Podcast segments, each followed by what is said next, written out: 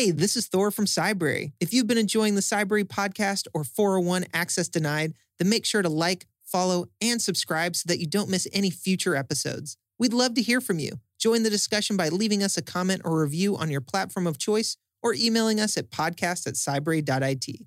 From all of us at Cybrary, thank you and enjoy the show. Think you've got what it takes to replicate the real world cyber attacks of threat actors like Fin7? Learn how ethical hackers are putting their skills to the test in MITRE ATT&CK TTP based adversary emulations. In this episode of the Cybrary podcast, Cybrary course manager Jennifer Barnabee chats with MITRE principal cyber adversary emulation engineer Michael Long. Whether you're managing a red team or just getting into ethical hacking, you'll want to hear this discussion about the value of emulating adversaries and stimulating malware. Stay tuned for Michael's upcoming MITRE adversary threat emulation course only on Cybrary.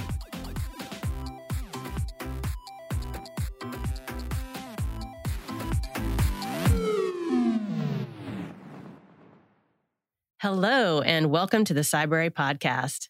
My name is Jen Barnabee, and I'm one of the course managers here at Cybrary. And I'm so excited to welcome Michael Long of the MITRE Corporation today.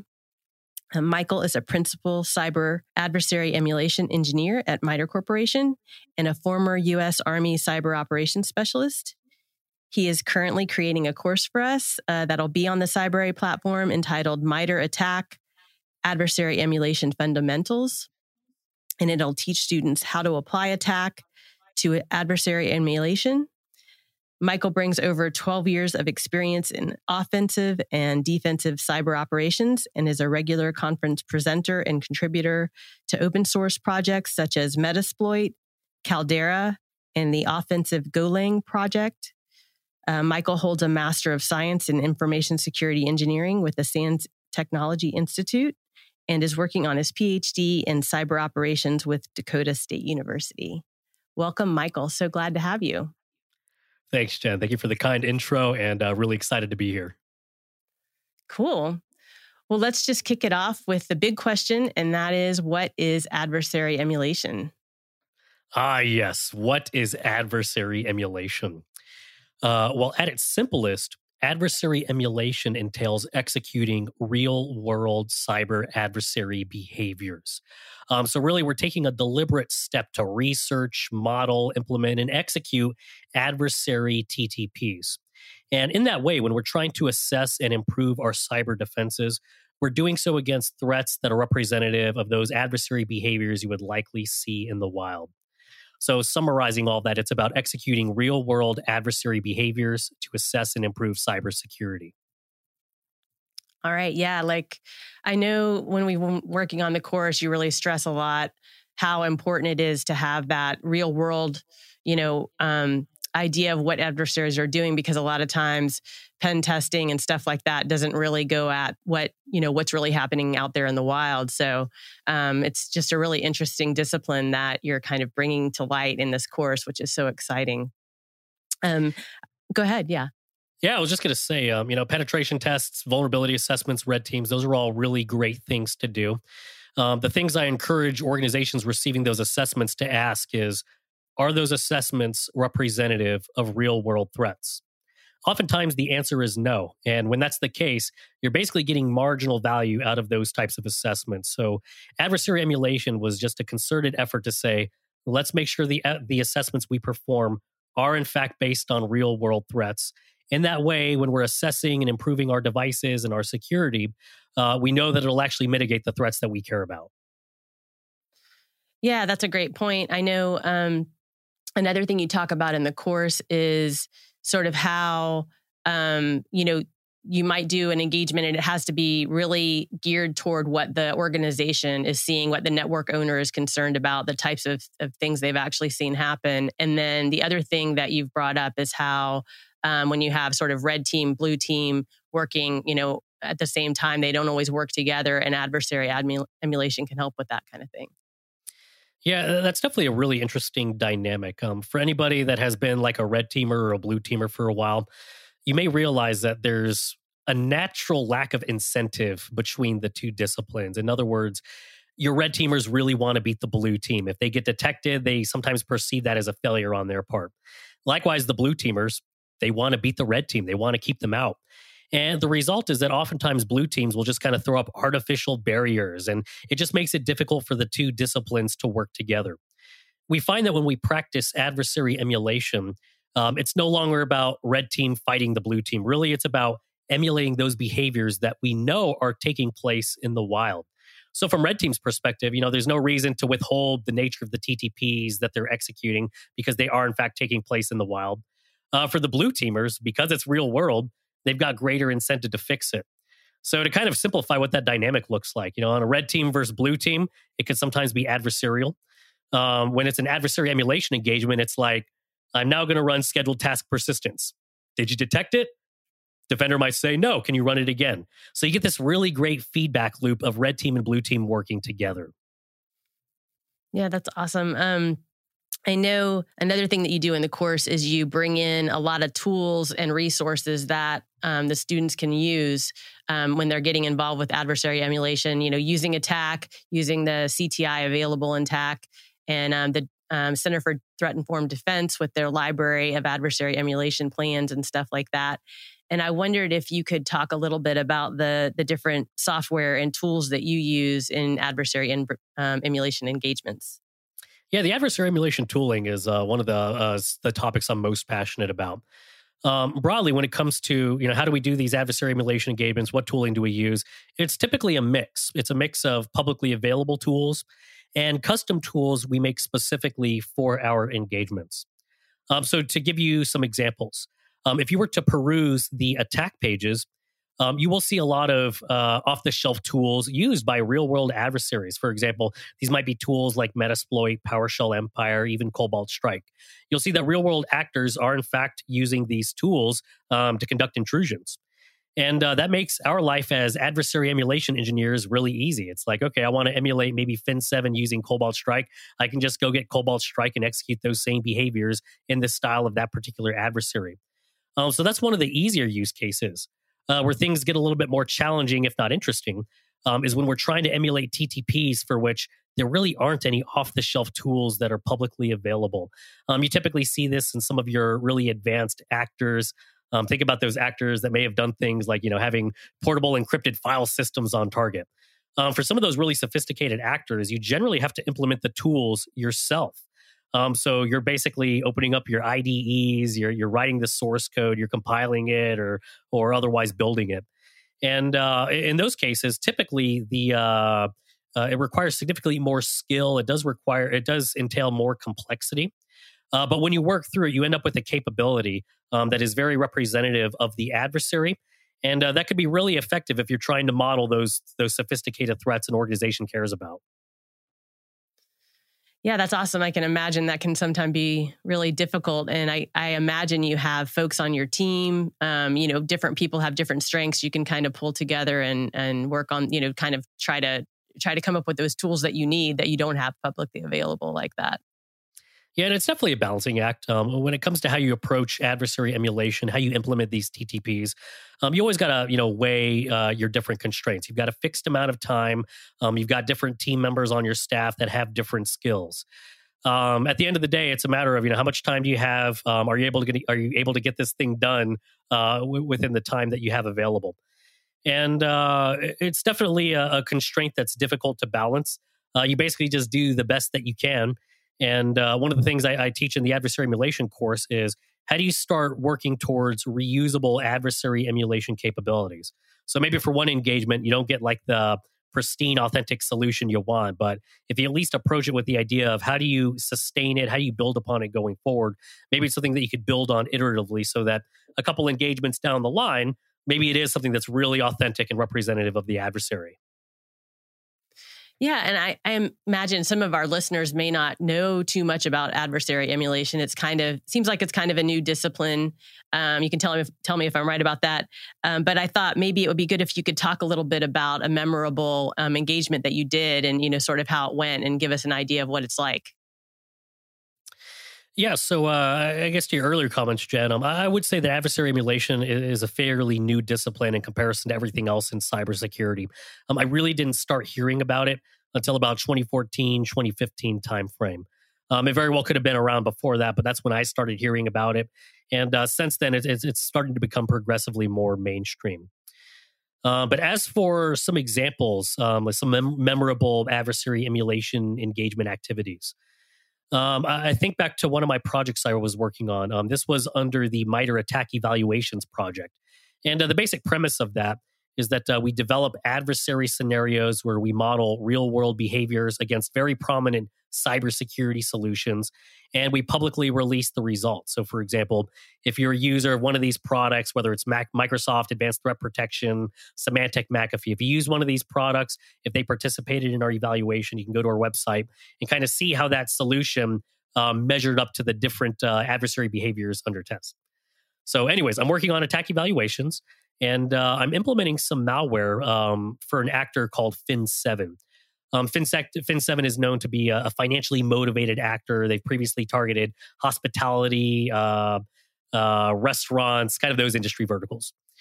Um, one of the particular malware specimens that Fin7 used uh, was called Pillowmint.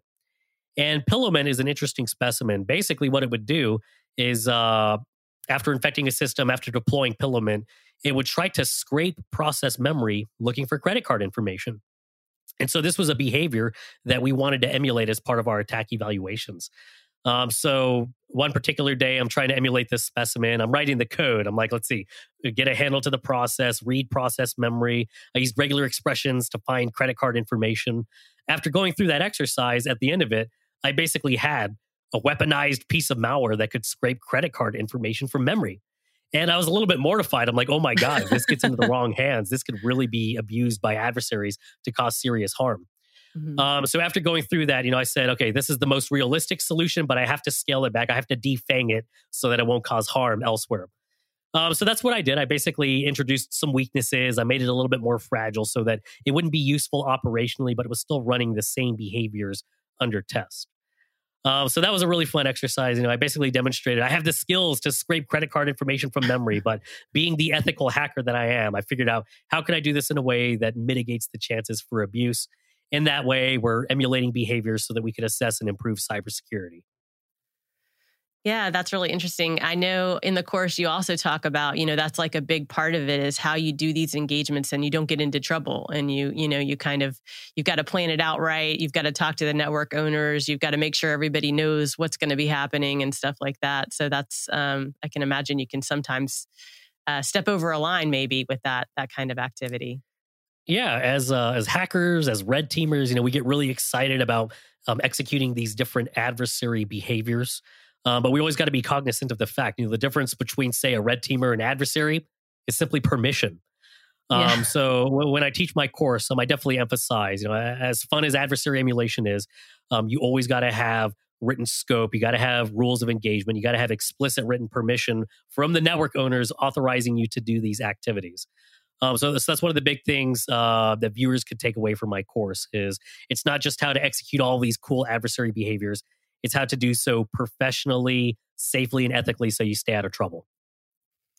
Yeah, and that kind of echoes something that we've had come up on the podcast before talking to different practitioners is um, you know, the need for those soft skills, the communication skills, the way to explain what you're going to do. Um, maybe you have to do that sometimes with non-technical folks that aren't going to completely understand what you're up to. Um, so that's really an important part of it. I know you, you know, you give some good examples of how to draw up those communications and and make sure they're, you know, clear and uh, you know kind of um, at the level of the people that you're communicating with yeah, I think the soft skills are, in many ways uh, underrated compared to all of our different technical skills. Like, you know, when we're doing adversary emulation, it's really easy to get in the weeds. When you're disassembling an adversary binary, you're studying its behaviors. At a certain point, you got to go talk to network owners and say, you know, this is the behavior under test. Uh, this is your ability to protect or detect it. And this is why it matters. This is what you might want to do to mitigate it um, having those soft skills to be able to communicate that clearly and succinctly, it, it's very, very difficult. It definitely takes a lot of practice. Um, I'd like to say that I'm decent at it, but I'm still nowhere, you know, near as good as you know some of the other professionals that I admire. Um, so all that is to say, it's a really good skill to invest in. And uh, I think uh, as much as we focus on technical skills, definitely take some time to focus on your soft skills as well. Yeah, and sort of in that vein, um, for people that are listening that want to get in, into adversary emulations, what kind of uh, tips do you have for those people? And you know, where, what what should they try to do? What should they study up on? What should they, um, you know, uh, sort of besides your course, obviously, which is where we want people to start. Um, you know, what are other kind of avenues could they go down? Yeah, so if you're an absolute beginner, um, I, I definitely advocate starting with the fundamentals. Um, before you kind of dive into any cybersecurity discipline, there's a few key things that you generally need a good foundation of. And that's basically operating system administration. You should know your way around a Linux and Windows command line. Um, you should know basic networking. You have to know how different activity traverses the network. And then beyond that, having just some foundational scripting or automation skills. Uh, we're basically getting to the point where to be effective in cybersecurity, you really got to be able to automate. You got to be able to solve problems at scale. And that's kind of where programming and scripting comes into play. So assuming you've got a foundation of, you know, just OSs, networking, some basic scripting, uh, and, and you want to get into, you know, how do I get into adversary emulation? A really good exercise is to kind of start with the ATT&CK matrix. Maybe identify an adversary, identify a TTP that's of interest to you, and then try and implement it. So, for example, you might go to like the APT 29 page, go down to where it talks about how APT 29 does scheduled task persistence. See if you could implement that in a trusted format and maybe run it in a lab environment. Um, by going through that process, you'll gain a much greater understanding of ATT&CK, of TTPs, adversary behaviors.